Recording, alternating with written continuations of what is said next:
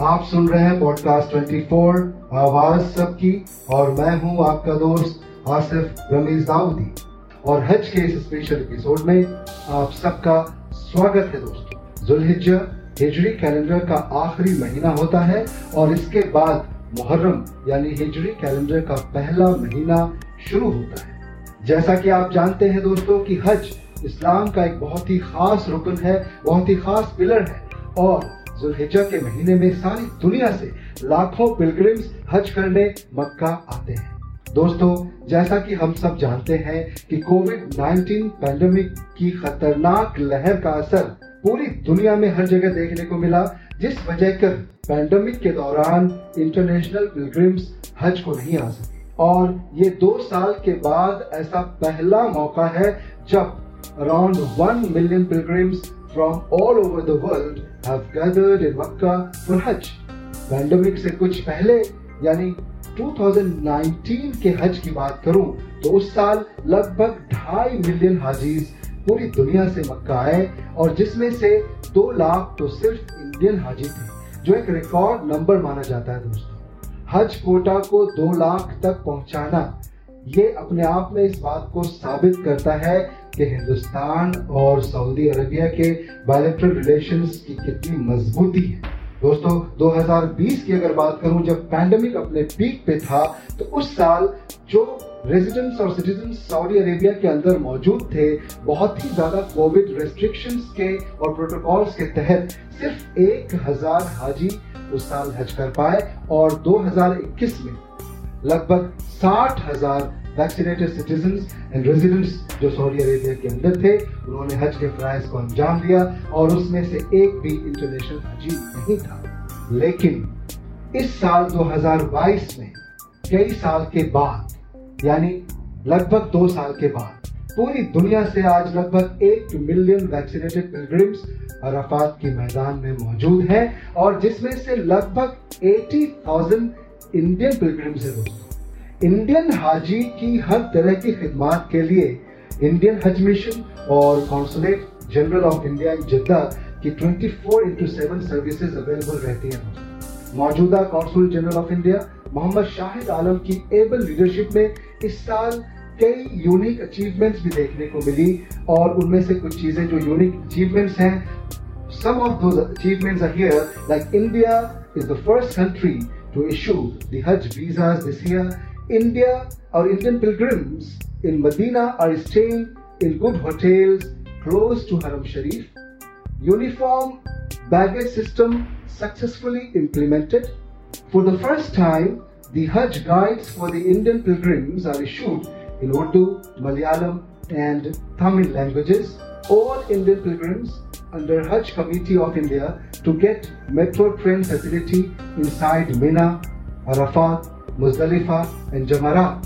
Exclusive accommodation, dispensary, and bus facilities provided to about 1800 female pilgrims who have come without male mahrams. I repeat, 1800 female pilgrims who have come without male mahrams. And 10 branch offices and dispensaries in Makkah in addition to 40 bedded and 30 bedded hospitals in Makkah. और साथ में दोस्तों, जब हम बात volunteers की करते हैं तो सी जी आई जद्दा के पेट्रोनेज में इंडियन पिलग्रिम्स वेलफेयर फोरम यानी आई पी डब्ल्यू एफ़ कई सालों से अपनी खिदमत हाजियों के लिए देता आ रहा है। लकीली कई साल पहले मैं खुद भी इस फोरम का कोऑर्डिनेटर था और कई बार हज के दौरान बतौर हज वॉल्टियर हाजियों की खिदमत का मौका भी मिला and I am extremely blessed to perform Hajj twice pandemic के बाद ये पहला मौका है जब एक मिलियन पिलग्रिम्स मक्का के माउंट अरफात में अभी मौजूद है। Keeping this in view the kingdom of Saudi Arabia has launched massive operations to protect pilgrims health and safety 23 hospitals and 147 health centres ये तैयार की गई हैं। मक्का और मदीना में। इसके अलावा आप अगर मीना और दूसरे इलाकों की बात करें, जहाँ हॉस्पिटल्स और दूसरे कई फैसिलिटीज़ की एक लंबी लिस्ट है। इस साल सऊदी अरेबिया की अथॉरिटीज ने बेशुमार टेक्निकल एड्स इंट्रोड्यूस किए हैं to help the pilgrims from all over the world like smart ID cards again robot touch screen के साथ, जिसमें 11 डिफरेंट लैंग्वेजेस में रिचुअल्स और दूसरे गाइडलाइंस एक्सप्लेन की जाती हैं 13 e manuals in different languages around 14 languages on different topics for the benefits of the pilgrims और दोस्तों हज़ारों volunteers, military, law enforcement and health workers are there on ground zero जो अपनी खिदमत अपनी सर्विसेज़ इन हाजियों के लिए दे रहे हैं सऊदी अरेबिया की शानदार लीडरशिप यहाँ की एक्स्ट्रा ऑर्डनरी और बेमिसाल हज मैनेजमेंट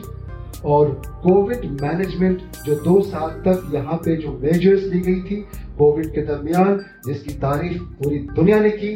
इन तमाम चीज़ों की जितनी भी तारीफ़ की जाए, वो कम है दोस्तों। इनफैक्ट अगर आप मीडिया रिपोर्ट्स देखें तो सारी दुनिया के ऐसे की लीडरशिप और यहाँ के हज ऑपरेशन और कोविड मैनेजमेंट की दिल खोल कर तारीफ़ कर रहे हैं और diplomats and envoys from across the Muslim world have hailed.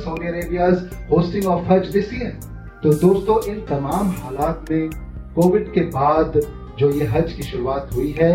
ये बिल्कुल अलग तरीके से, बहुत से प्रोटोकॉल्स और बहुत से प्रिकॉशंस के साथ की गई है और इसमें लगभग अस्सी हज़ार इंडियंस भी शामिल हैं उम्मीद ये की जा रही है कि आने वाले साल से जो इंडियन हज कोटा दो लाख के आसपास है, फिर उसी तरह से नॉर्मलसी की तरफ़ बढ़े। और मेरी दुआएँ हैं कि इस साल का भी हज बहुत ही कामयाब रहे। और आप तमाम लोग, मेरे दोस्तों, जहाँ जहाँ मौजूद हैं, बहुत खुश रहे। इन्हीं तमाम बातों के साथ मैं पॉडकास्ट 24 से आसिफ रमीज दाऊदी आपसे विदा लेता हूँ।